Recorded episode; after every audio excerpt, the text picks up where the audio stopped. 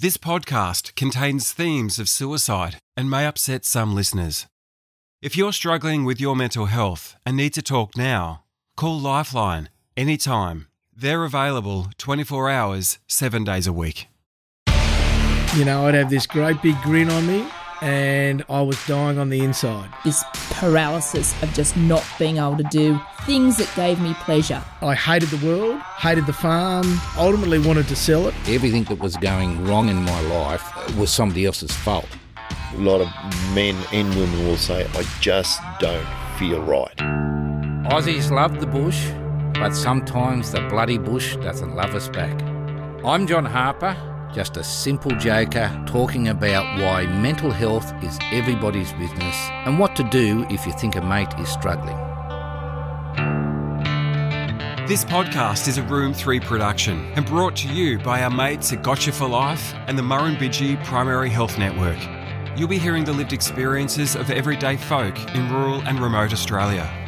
The language can be strong at times, and references of suicide may upset some people, so consider who's around when listening. The advice in this podcast is of a general nature, and it's not an excuse for you not seeing your own GP or medical professional. Mate Helping Mate has plenty of links on our website of trusted service providers across the country. Head to matehelpingmate.org.au. All I remember telling the doctor when I got there was, I'm just done, I'm tired, I don't want to do it anymore, I want it to go away, I just want it to stop. When I was in that fetal position contemplating how I was going to end it all because I just wanted the pain to go, I was trying to make this plan. How can I do this to the least detriment of my kids? You know, my biggest thought was I don't want my kids to find me. And I think it took that black hole for me to realise what am I showing my kids? What kind of a parent do I want to be? You know, so I'd come good for a while, and then something would happen in a relationship that would send me spiraling down again, and then it'd take me another couple of weeks to get back to where I was. You know, life's going to keep happening to all of us. But eventually you develop enough stamina, enough value in yourself that you realise this is just life doing doing its thing. It, this will pass, things will get better, and you know, two weeks later you're going, oh, today's actually a really good day. I think everyone bubbles along. We have our ups and downs and that, and being able to recognise when things are not going so good is really important. Where if we're talking about people that are isolated, then it's really, really difficult and it takes a hell of a lot of guts to put your hand up and say something's wrong. Today at the Rabbit Patch, we have Julie Andriazza, a farmer from Wilbriggie, an irrigation farmer actually. Julie's been through the mill, dealt with the shit, but through perseverance, family, and maintaining some faith and hope, she's come through the other side. It's great to have somebody so passionate and committed as Julie on the farm. So, welcome, Julie. Thank you, John. Uh, pleased to be here and I appreciate your lovely words. I'm just a farmer like everyone else, so just trying to help others, that's all. I often say that just a farmer, and people have a go at me and they say, You're more than just a farmer. But I'm actually proud to be a farmer or just a farmer. That's enough for me. Do you find the same? I married a farmer 30 years ago, and if you ask him, I was a city girl and I was not even going to live on the farm. Really? Really. and um, once we had our kids and got to realise what a good lifestyle it was, I'm glad we um, had the chance to live out on the farm. It's the best life for kids, and it's the only place to raise a family. So I'm really grateful to call to call myself a farmer now. I'm grateful that I listened to my husband and stayed on the farm. yeah. When we first got married. So you young fellas out there, there's hope. So you can see we're not just farmers. Julie's husband, Glenn, was not just a farmer. He was a charmer. Oh, he was, and he still is. Yeah, right. and um, I'll say that quite wholeheartedly. He saved my life, so I'm gonna I'm gonna brag about my husband all day long. I spiraled to deep depression, and if it wasn't for my husband and my kids, I, I wouldn't have gone and sought help, which is what I needed to do. And at the time, I didn't. I was in such a deep dark hole that I didn't know how to help myself. And I was lucky enough to have my family around me to keeping an eye on me. And that the minute he saw there was trouble coming, he just stepped into action and did what he had to do. And I guess I'll, I'll say lucky that I listened to him because you can be non non-compliant and think, oh, I don't need any help. I, I got this, but I knew I needed help at the time because I wanted to get better. I needed to get better. So yeah. Well, I think we all want to get better. I understand this business about the importance of listening. I mean, even today, I often won't do what's good for me just because my wife Michelle told me, just because it was her. if it was somebody else, I would have listened. And I mean, ultimately, with me, when I went to the doctors, I didn't go because it was good advice from my wife. I went because I just wanted to shut her up. hey? And nagging. But uh, yeah, I can see that point. Yeah, men have got a thing which is probably a little bit harder for for you blokes. You know, you've got this masculine image that you know you you got this pride that you can't sort of say, oh, there's something wrong. Whereas women probably, oh, especially me, love to talk. I call myself a talker. So people can tell straight away when I'm not right. They'll be like, why are you so quiet? What's up with you? So was it one thing that brought you unstuck? You know, I always believed it was because, you know, I gave up shearing of all things. But in hindsight, there was a whole lot of little things that gradually built. It was one thing that tipped me over. Do you think it was one thing that brought you undone, or was there a myriad of little things? Well, with me, I think it was the straw that broke the camel's back. I mean, I had a myriad of things that happened in a very short succession of time. And then the final last straw just tipped me, and that's when I went over the edge. So, I mean, just really briefly, my story, um, you know, I lost my father all in a matter of 12 months. I lost my father to a sudden fatal heart attack two days before Christmas. In January, my husband suffered myocarditis, and I was at St. Vincent's Hospital with him, not knowing whether he was flying home with me on Rex or I was taking him home in a box. Um, that's how bad that got. And then in March, we got a telephone call from a detective to say that our pedophile case that was underway was going ahead, that the person had been arrested. And then I had to deal with my family not coping with the grief of losing my father and then the grief of um, us coming out with our story of what had happened to one of my children. Um, and then I had a I had a fall and ended up in hospital, broke my nose. Um, and then by the end of the year, we got to the actual sentencing of the court case, and that was that was the breaking point. We we went to the court case, and then I was actually cut off by my fa- my extended family because they couldn't cope with it all, and that I think is what did it. Because I I always needed their support. I was so close to my my sisters and my brother and my mum, and when they cut me off, that that really did me. Um, but I had my husband and my kids, and they looked after me and I just spiraled. I, I actually don't even, there were conversations that I don't remember having. I, I couldn't go back to work. You know, I had to actually resign because I couldn't even, for me, putting a meal on the table was an exhausting event that I had to then take a nap from. I just couldn't function. They've been saying for quite a while now that for people to deal with adversity successfully, they need to be connected. They need a sense of belonging. So, I mean, being made an outcast by your family, have you had to develop other connections? Definitely. A sense of belonging, say with friends or Yeah, I'm glad you asked me that because that's actually the biggest thing that helped me because when I was felt isolated, I mean I had my husband and my four adult children, had my in-laws who were amazing, like I had my, that family, my family, but that disconnect, that feeling of belonging, um, I think that's what broke me in the end because that is important. Um, so then I, once I started to get better and I got my medication, I started to feel a little bit normal again. I set about working on my social life, reconnecting with old friends, ringing the neighbour. You know, I've got a wonderful neighbour who'll just text me and go, let's go for a walk around the farm. So, you know, she'll come to mine or I'll go to hers and we'll just go for a walk around the paddock. And she doesn't even realise how much help that has given me. And it's those connections that I've now created a whole new family with my friends. And I've got a couple of really great friends that I know I can just pick up the phone and go, I'm really having a shit day today. Like, and they'll be like, come around, we'll have a coffee or, you know, and that's all I need sometimes. And just knowing that there's someone out there that'll listen to me and not, not judge me or cut me off. So that was all work. That all required an effort by you. Where did the energy come from? Um, because I know when you're flat, you got sweet bugger all. Oh, I was so flat, and you know what it feels like. I mean, like I say, for my day when I was at my worst, I would cook dinner and put a load of washing on. That was it. I was spent for the day. And it was my husband that would drag me out and go, Come on, I'm going to town. I've got to pick up some parts. And I'd be like, No, I'm on the lounge. Some I'm parts. Yeah, anything just to get me out of the house. And I'd be like, Leave me alone. I'm sleeping. No, just you come and jump in the ute. And I'd be like, I don't want to see anyone. And he'd be like, No, you're coming.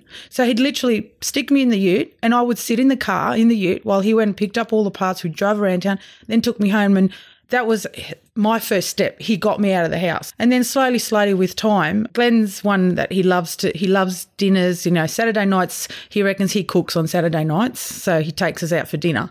So That sounds like me. yeah, that's his night to cook.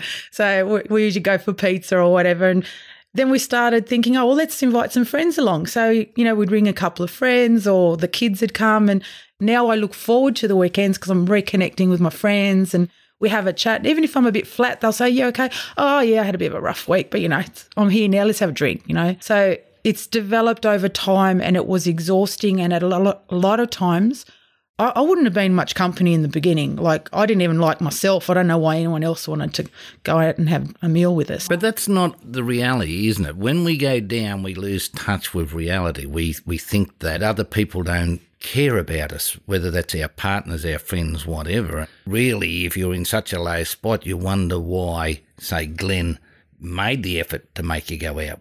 In hindsight, have you ever talked to him? Why did Yeah. you make me go out, you mongrel? Definitely. I think I was lucky enough that um, I'm quite um, humbled, is the word I'm going to say, to say that he loves me so much that all he kept saying was, I wasn't going to lose you. I wasn't going to lose you. I was going to do whatever it took. And I get emotional thinking about that because I, I don't know why I deserve that. And sometimes I still think, how lucky am I to have him? Because if you've got someone that cares about you that much that isn't going to let you go, they'll do whatever it takes. And he did. I, I suppose in my work, I've been advocating for a long time, 2006. We often hear that sort of talk or that sort of feeling from people like Glenn after we've lost somebody. In hindsight, Yes. I mean, it's bloody great to hear it that somebody is actually acting on those feelings and those relationships prior yep. to a crisis. I mean, far out. That's, Yeah, that- amazing. And I think it's because he did see it, and um, and even now, I, I say I'm well, I am better. I mean, obviously, I get emotional. I'm just an emotional person,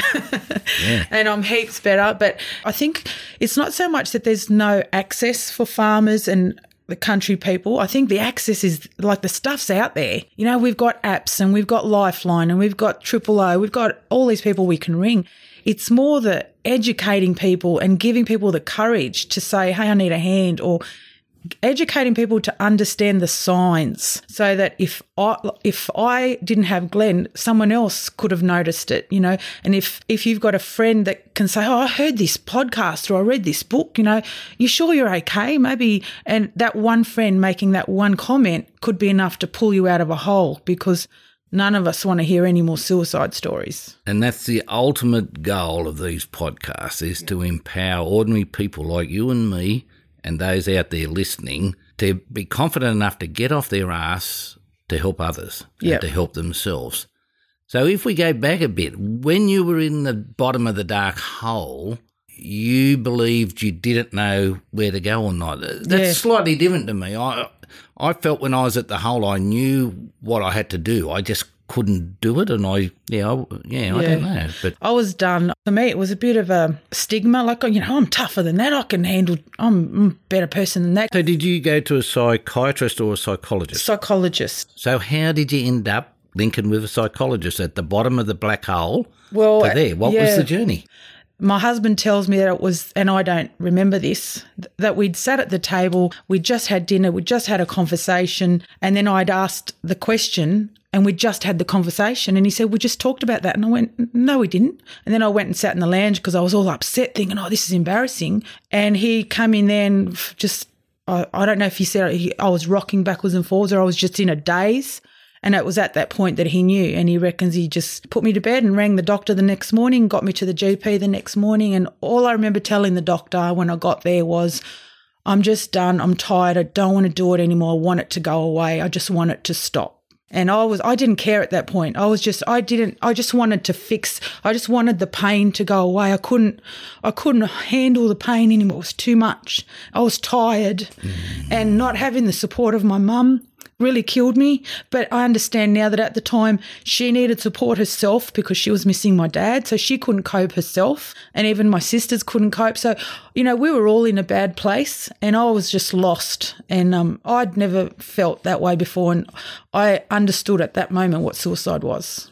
So, what the medication helped you get over the hump and then move to the next stage, psychologist, or Yeah. not really? Or I, I think it was a combination of everything because it took a few weeks, obviously, for the medication to work. As we know, it doesn't kick in straight away. So in the interim, um, I don't know whether the doctor told my husband or he just made the decision. I was never left alone. Like, and now looking back, I realised that didn't matter at what point in the day, there was always either my husband or one of my kids were with me. They never left me on my Ah, own. Smart move. So whether the doctor told him that, I don't know. But in hindsight, I go, oh, okay, that was smart. And in the meantime, he made a point of getting me connected with friends. My psychologist had a couple of, you know, sessions there. And I started doing a little bit of exercise, starting just going for walks. You know, I dragged my butt out, didn't feel like doing it. And my daughter was so good. She got me going into the gym. Come on, mum, come do it with me. And I'd be like, oh, I can't do this. And I can see now they were all doing stuff in their own way to just help me drag me out. Until one day I was like, oh, I might go for a walk. And they're like, awesome, mum. Because I decided for you. myself to do it. So that part of your story is really got some good tips in it, I suppose. One is is how frustrating and annoying people like us are when we're coming up. The the amount of effort and perseverance by the people around us who care for us have to put in. You know, we know, you and I both know it's not easy for our carers. Oh, it's incredible. You know, everyone has issues with their husbands, partners, whatever. And, you know, Glenn and I fight. We have our doozies. But, you know, at the end of the day, um, to be lucky enough to have someone that will do that for you is a real gift. And, you know, if it's not your partner, it could be a friend, it can be anyone. It's just a matter of showing an interest and showing that you care. That's all, that's all I needed at the time. Just knowing that someone actually cared about me and realizing that I valued to someone. But uh, I also like the fact that your family was thinking bigger. It wasn't just medication. It wasn't just the psychologist. Yes. There was exercise. There was all these other avenues. There was a myriad of things that brought you down, but there was a lot of things that brought you up. Yep. I was very mean, lucky. yeah. Very I- lucky. yeah, and I know you even talk about now how much you get out of having a coffee with your girlfriends and that. I mean, and sometimes that's brought about by you seeing them struggle, Yes. but then it makes you feel good as well. Definitely. And for me, anyway, talking helps to heal me. And when I hear other people's stories, it makes me realize it's not just me. And being grateful, communicating, staying connected, doing exercise, taking the medication, it's all part of it. I, I can't pick one thing. You know, if someone says, oh, but did the medication help? Well, yes and no. I took it. I don't know if it helped, but I took it. And proud to say I did for two and a half years, and now I'm off it. People, it's like they're embarrassed to take, you know, Prozac or whatever you have to take. You know, if I had high blood pressure, I'd take my high blood pressure tablets. It wouldn't be a problem. If I had a headache, I'll take my Panadol. But because I've got a mental illness and I'm taking Prozac, that's embarrassing. We need to lose that stigma because if that's the one thing that's going to help someone, do it because your life's worth more than that. And how did you get off the medication? Did you just decide yourself or you discussed it with the doctor, with your family? Yeah, definitely. I, I, I followed instructions from the beginning because I knew I wasn't in a state to help myself. And I was keen to get off the tablets because I hate taking medication. I mean, Everybody does. Everybody does. And, you know, and my mum raised me that way that, you know, before you take a Panadol, man, you've got to be like really sick. Okay. So I wasn't a medication person. And I'd go to the doctor, you know, because I had my monthly visits, my fortnightly visits. Every time I go, can I go off it now? Can I go off it now? She'd be like, no, no, a bit longer, a bit longer, you know until obviously she was keeping an eye on my progress and she was talking to my family as well, knowing where what I was doing behind the scenes. And one day she just said, "Yeah, I think you're right now." I when I went home and said, "I don't need to fill this script anymore," and my oldest son goes, "Hey guys, Mum's not broken anymore." Not broken. so now it's a bit of a ah. joke. Yeah, it is, I Yeah. suppose. If you can't laugh ah, about it, you got it. it. Yeah. But it's true. I mean, politically correct speaking says you're not to say them sorts of stuff. But I mean, that's what we feel. And I mean, that's the challenge, isn't it? We don't want anybody else to see that we see ourselves as broken, as, as failures, as, as whatever else.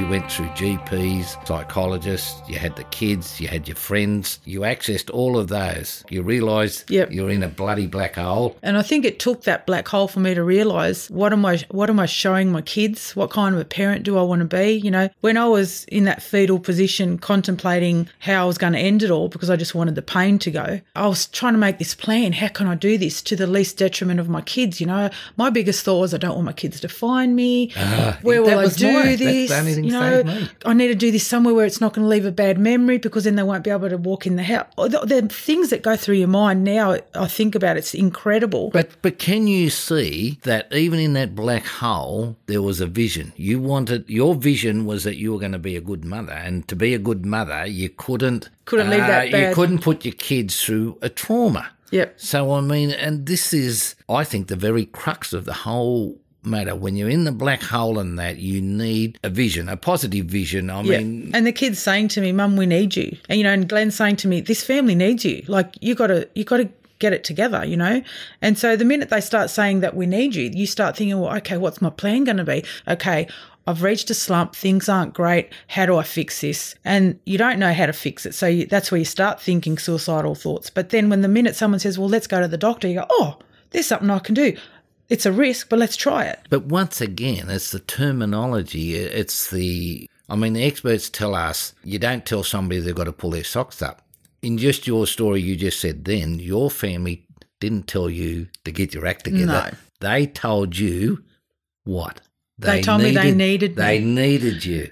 They needed I me, mean- and I went, "What? What? What do you need me for?" You know, Exactly, because you had such a low opinion of Exactly, yourself. I was in such a bad place. But I mean, and that's probably a great message for any carers or people out there that are concerned about a mate and that. It's not about telling them to get their act oh, together. Oh, never say that You ever, know, ever, ever. I mean, it's it's about. It's and, not a and I mean, it's the truth. I mean, all of you have lost a mate and everything else. You think about it in hindsight. Why do you miss them so much? Because you need them in your life. Mm. Ah! It's not need 'em. actually a choice that you make. You know, you're actually trying to get rid of the pain, Yes. And in your mind at the time, it's a solution.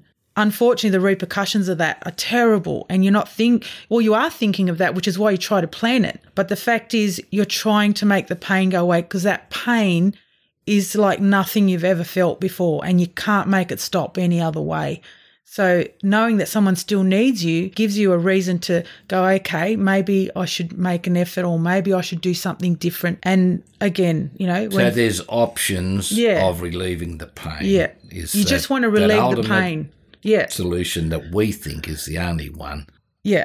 And the minute someone offers you something else, it's like, okay, well, rather than doing that, why don't we go to the GP or why don't we go and see a psychologist or why don't we go and have a coffee? And you go, okay. And as much as that might be so scary, you do it because you've got no other option. So you try it and you have to try it. You have to take that leap of faith. And that's exactly what it is. Because it may not work. You might go, okay, I'll come to the GP, and it may not work. You'll still feel the same for the next six months. But just keep trying. Try something How else. was your journey straightforward once you got moving forward? Um, Did you have setbacks at all, or, or, or were you reasonably lucky, I'd say, in, in that you just powered on? Yeah, I I think I, I did have setbacks. I'd come good for a while, and then something would happen in a relationship that would send me, you know, spiraling down again, and then it'd take me another couple of weeks to get back to where I was. Or, you know, life's going to keep happening to all of us, and stuff's going to happen. And when you're vulnerable like that, those little things that happen and trigger you are going to make you go down again. But eventually, you develop enough stamina and enough value in yourself that you realize and you start to watch yourself and you start to go, okay, this is just life doing doing its thing. It, this will pass. Things will get better. Now I, I catch myself. I guess I kind of hover over and watch myself and go, okay, you're looking a bit flat today, or you haven't been for a walk in two weeks. What are you doing? So then I go, okay, even if I'm not in the mood, okay, I'm going for a walk today because I know that if I let that non-exercise period go for too long, I'm going to start slumping again. You've got to work at maintaining good habits. Yes, nip it in the bud. It's not like, oh, I don't have depression anymore, but I know now that I have to manage it. So the minute I start to feel a bit flat, I'm like, oh, I'm having a bad day. So I know I've got to do something that makes me happy. So whatever that is, I don't know, go to yoga, go for a run, go out for dinner, stay away from alcohol. All those things that you know are going to trigger you, don't do them. Do the things that are going to make you feel happy. And then that forms a good habit, creates a good attitude, and you start to get into that happy cycle instead of the negative cycle. Now, what are your base strategies? Communication for me is a big thing. Talk to people, talk to each other. Is that easy? Now you're in a good place? Is now I'm in a good place. It's easy because I love to talk, but back then it wasn't. I was trying to hide it. So if someone tries to talk to you, try to listen and try to accept the help. That's the biggest thing because that when you're in that point, you're not going to be want to talk. But if someone offers you help or someone says, "Come for a coffee," say yes, even if you're not in the mood. Exercise, obviously, you know all the same, all the things we're taught: exercise, eat well, drink lots of water, and s- try to get some sleep. That was one thing I didn't sleep much in the beginning. Try to get some sleep, and um, stay connected to the good people in your life because remember that we're all worth it and you know there there are answers out there you just need to feel safe with someone to actually find those answers and maintain connection. Yes. I mean, during this drought or the climate conditions, as they say, the water situation, all of that, the reality is that as an individual, most of us can do sweet bugger all about it. I think all of us go through life and, and try and want to know what the meaning is, and, and life is shit at times, mm-hmm. far out. I never want to go through depression or, or considering suicide again, but I think that experience has made me a better person. i'm almost grateful for having gone through it and that's one thing i, I try to practice every day gratefulness So, so do you do being grateful? Okay, do you do it formally? So I know at times when people get really down, professional people might get them to do a journal or something and write down three good things that happen in their day. Or do you just think about? Are you that formal, or you just try and think of something decent as you drift off to sleep? I, just, I guess I just take a deep breath when something good happens in a day. You know, I might sit down to a nice meal and go, oh, this is delicious. Geez, I did a good job of dinner tonight. And when all the kids enjoy it, I go, oh, this is, this is the best. That's a grateful moment for me. And then there's the more formal ones, like last night, my daughter did her last HSC exam. And literally she said, are we going to celebrate? So father went to the fridge, pulled out a bottle of Moe, and the six of us just did a big cheers because we finished school. So, you know, we'll do formal things like that and we make it happen. And she's like, you're going to open the Moe? Damn straight I am. I said, why not? so you got to make a moment out of it. You got to. I think that's great. I think you've reinforced a lot of points from an ordinary person, from just a farmer. We've just got to keep making that point Yeah, talk. eat well, sleep well, talk. But that's the odd thing with mental health. And I'm sure that's why us people in the bush struggle with it because it is about talking. We like action. Yes. We like action. We hate talk. But in regards to mental health, the action is talk. So is. thank you very much, Julie. Thank you, John. Thank you for having me. And um, keep doing what you're doing. You're doing an amazing job. I'm going to leave it up to you young'uns full of vinegar and piss. Go for it, girl. Thanks, John. This podcast has been made possible by our mates at the Gotcha for Life Foundation. Gotcha for Life was established to reverse the tide of declining mental health and to reduce suicide rates by taking action and having a positive outcome on mental health. Gotcha for Life enables communities to build mental fitness, social connection, emotional muscle, and resilience. Head to gotchaforlife.org to catch events, get involved, or donate. This podcast has also been brought to you by the Murrumbidgee Primary Health Network, also known as the MPHN for short. The MPHN's Empowering Our Communities grant is a government's way of walking the talk, demonstrating their commitment to supporting families and communities living with the impacts of drought, with a focus on mental health and well-being. Hey, podcasters. I am sitting here in my mate's office, Rural Outreach Counselling in Wagga, to hear some wisdom from a bloke that I've spent a lot of time with over the last 10 years. When I've seen jokers out there struggling, be they blokes, women, whatever, I often call up me mate Posty, see what he thinks, and often he takes that extra step. He'll connect with these people, he will go out to their properties and deal with them face to face if we think there is a need there. Posty is a fine example of the best that professional mental health service providers should be, in that he gets off his bum intervening early to help people before suicide, before they hit a crisis. So, Posty, I'm privileged, and the podcasters are privileged to hear some of your wisdom, mate. G'day, mate. Uh, thanks, John. A lot of us, uh, we get a gut feeling that something ain't quite right, so it's time to do something about it. Well, it was interesting in uh, Julie's story, if we're going to talk about gut feeling, when she gets the feeling, or she can recognise when she is starting to struggle now with life, with the challenges, and she is smart enough or she has enough positive strategies to pick her up. when people get some professional help, whether that's um, going and see their GP or whether they're seeing a counsellor, oftentimes they will note when they're starting to feel a bit off or feeling a bit down or something ain't quite right, then they can actually pick themselves up. They can do stuff to turn things around. And I think Julie spoke about when she hasn't run for a few days or hasn't walked for a few days or done something that she really enjoys, she'll get back in and do it again. She and needs that to get turns it around. And recognizing some of the good things in her life, she was talking about um, what she's grateful for. So those gratitudes. And I suppose that also highlighted that mental health is everybody's business. You've come across as the professional and saying how these positive strategies pick her up and prevent her falling down. Now, in her talk, she talks about endorphins and stuff. Uh, Chrissy McGregor in another podcast talks about the same sort of stuff.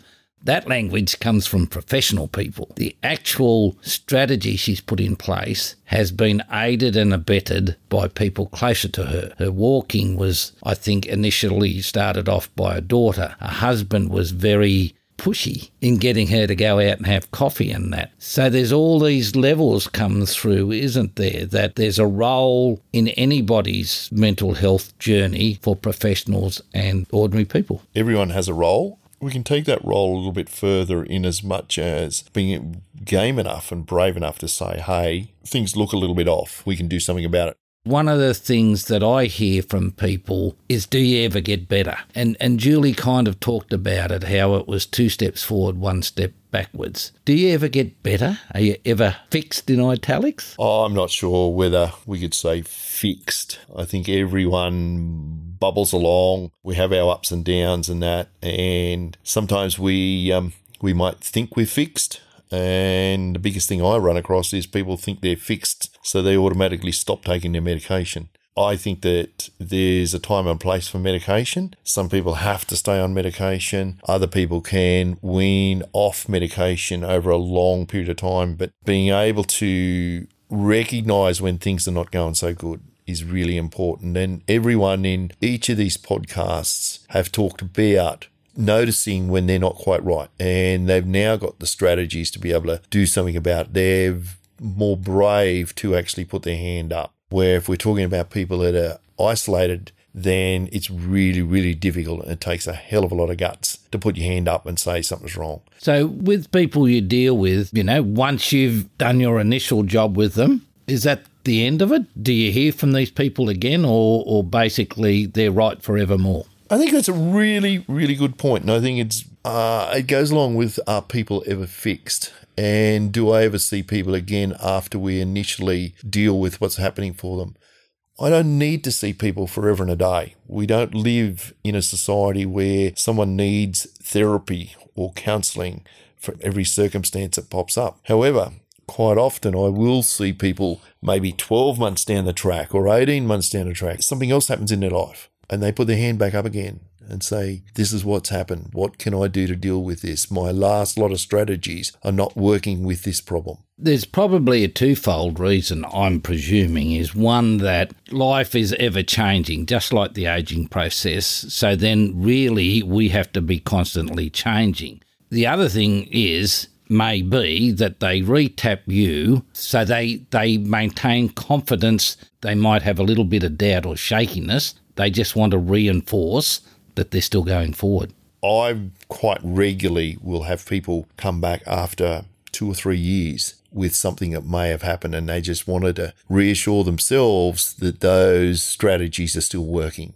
Sometimes that gives me a great opportunity to develop some new strategies with them because it is a little bit like the aging process. Nothing stays the same. And I suppose the beauty is it comes back to what another podcaster fella talked about, Chris Wilson, was that it is okay not to be okay for a day. And that these people understand that not feeling okay doesn't extend three days, week, two weeks. And that's the beauty that comes out with Julie's story. And she's smart enough to put in place strategies. I think, too, the other thing that Chris talks about is it's a bloody shame if you don't do anything about it. And I think that highlights what Julie was saying that recognizing she notices when things are not quite right Chris's comment about it's a bloody shame if you don't do something about it sort of really sticks to the point that we can tick along and things can fall off, but if we recognize that something's going wrong, then we'll reach out and get help. And that's where I see people return and two or three years, four years down the track and say, look, this has happened. And some a lot of times those appointments are not very long and they I might only see those people for a few sessions. One of the things that I really enjoyed with my discussion with Julie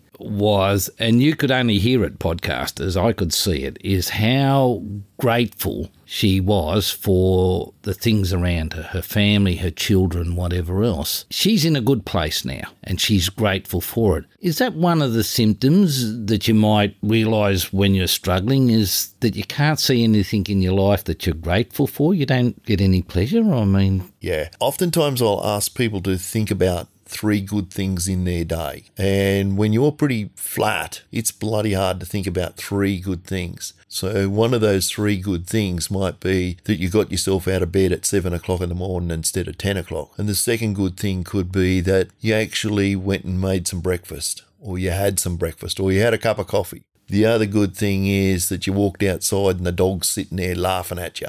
Now, that's really good advice, appreciating the small things. I mean, it's like I'm not a flower man, but I mean, the things like they say, you know, just stop and smell the roses. Yeah, and I think Julie really nailed it there too, John, is um, she was having some journaling or doing some journaling, and she was encouraged to do journaling, and um, she found that she didn't need to do that, and she was doing it in other ways. And some of that was through that gratitude stuff again, I go back to I encourage people to look at three good things when they get up in the morning or three good things by nine o'clock and that they can have a look at that they've got those three good things by nine o'clock. And then as people progress along, maybe three good things at night. And that then develops that ability to start to reflect um, when we have the opportunity to reflect, it's like what you were talking about, smelling the roses. And as Julie was talking, she appreciates it. She's grateful for being able to have coffee with friends. She's grateful for being able to walk with her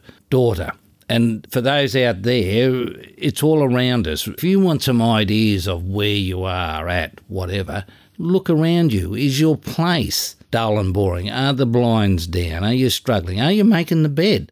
I mean, for blokes, What's your ute like? What's your tractor like? Is it full of dust, never been cleaned for about 10 years? Or is it reasonably Mickey Mouse? Is it right? Is it a decent working area? They're all the things that I notice. I noticed when I was flat, my workshop was a mess. I mean, missus still reckons it's a mess, but uh, for me, I think it's fairly tidy.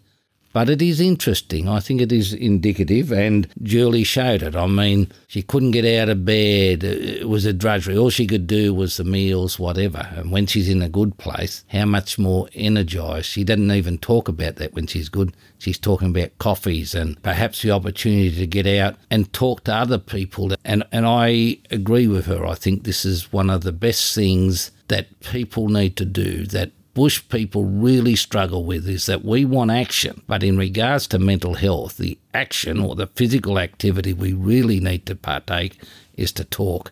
But the challenge for most of us who are really flat is getting the energy, isn't it? Is getting the motivation. Where does that come from? If the individual, if you're sitting out there in the bloody tractor and, and you've only got enough energy to go round and round and go home and go to bed, where does the freaking energy come from? You're right. Where do you get that energy? I think it becomes uh, more of a brain energy that more so than the physical energy. The physical energy is definitely there. And I don't care what anyone says, they've got the physical energy to do it. So, what do you do with your brain and your mind and that to actually say, I'm actually going to go and do it? And Julie highlighted that, that she struggled with doing things and that um, other people helped her. And that, but she recognized herself that well, eventually the only person did. that could do it would be her. And I think if we tell ourselves enough times that we have to go and do it, then we will actually go and do it. And uh, the hardest part is doing it the first time. People often say they've got a little voice inside them. even when you're at your flattest, inside you there's a positive little voice that's telling you what you should do. And I suppose that's where the energy is going to come from, from listening to the positive little voice in you that's telling you that you've got to go out. Yeah, strengthen that little positive voice to get out there. Look, there is the the physical aspect of it, but if that little voice in your brain tells you that you can't do it, then you won't do it. But if that little voice in your brain is telling you that you can do it, then you will do it. Well, it's strategies. Once again, I had that negative voice today. I've come in from home and some, and I'm not going to call him some bloke, some bastard in a Ford Falcon up my bum on the dirt road, and he just went flying past. I ended up pulling up because I'd get a rock through the thing, and I'm thinking, you bastard. If I had seen the bastard, I would have strangled him. What did I do? I looked at strategies to calm myself down. Radio on, listen to some music, whatever else. So the little voice in your head was saying, I need to turn that radio on because otherwise I'm going to be looking for that bloke. I'm going to be stewing on that bloke. But the little voice, the positive little voice said, if I turn that radio on, me stewing isn't going to continue. And it gives you an opportunity then to sort of think about other things.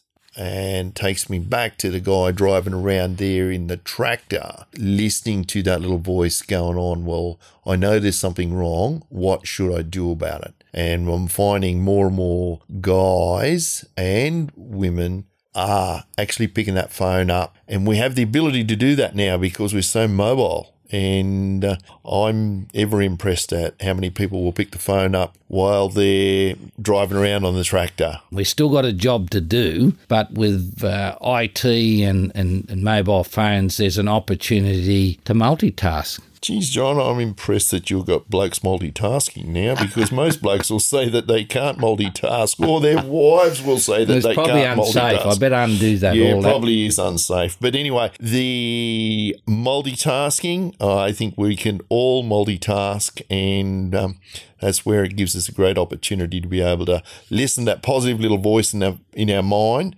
and we can Google stuff and we can use our phones for so many different things now. So there's some, some amazing apps out there. There's opportunities to connect with professionals over the phone while you're driving round and round. And I don't know how many conversations I've had over the last few years with people on tractors and I'm 300 Ks away or 500 Ks away and they're working in the paddock and we're talking on the phone. So that little voice in the head when it's working positively, even if it's struggling to work positively, can still pick up that phone. And that and that's what we've heard through all of the podcasts. Nearly everybody has used methods and ways of gaining knowledge, gaining an awareness, even tapping professional help. I mean, people can go on the Mate Helping Mate website, Beyond Blue, Black Dog. There's stuff there everywhere, you know. It's just a matter of listening to that positive voice, picking up the phone or going to the computer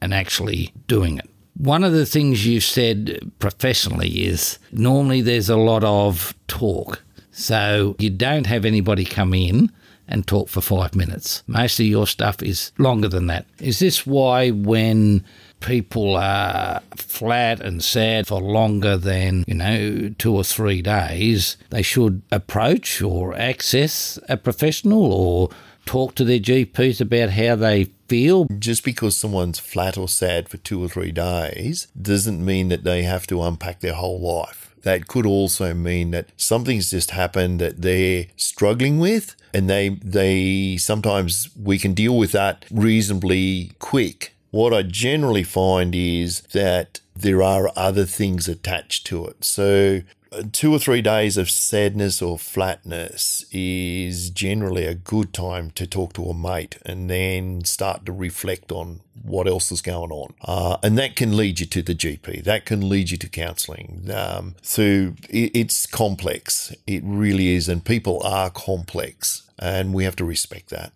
I suppose simply it means that if there are things in your life that are starting to niggle at you, that you're starting to worry about, within the initial stages, the first couple of days, definitely within the first week, you probably should convey or tell your mates how you're feeling, how that particular problem is irritating the hell out of you and perhaps that will minimise the impact that may have on your mental health, mental well-being. That's that early intervention stuff. Uh, it's the earlier you can mention something to your mates or family or something like that. The, that's the best opportunity to sort and resolve things. Uh, a lot of times I will see people that um, they don't need to be in counselling for a long period of time. Some of the stuff that pops up for people that is really significant for them, generally we can work through that in a reasonably short time frame. So it doesn't mean that they're completely broken or anything like that, like some of the other podcasters we've heard their stories. Um, and one of the other podcasters talked about he noticed that if he knocked a bolt off the bench in the workshop, how berserk Will I? just get angry, and uh, and he he he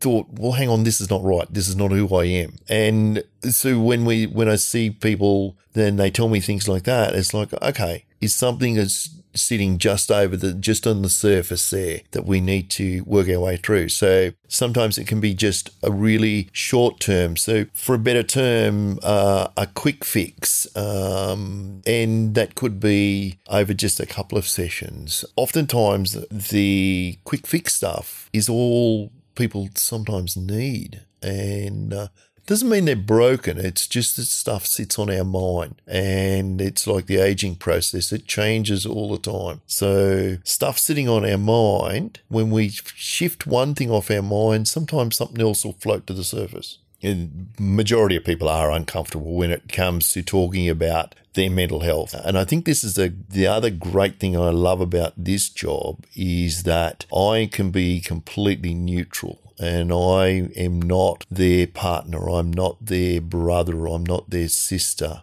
So I can take a very neutral position. So, yes, you can talk to your mates about certain things and that, but you'll only go so far. Where for me, like, it's like if I'm talking to someone male or female, it's safe. Counseling is all about talking. It is not about white coats. It's not about lying down on couches and things like that. Counseling is about talking. And the more we can talk, the more comfortable we become. So, in finishing up, then, is that the beauty of these podcasts and of people like Julie, of ordinary people speaking up? uh, ordinary people speaking up. Uh, some people talk more than others. And at the end of the day, everyone gets there.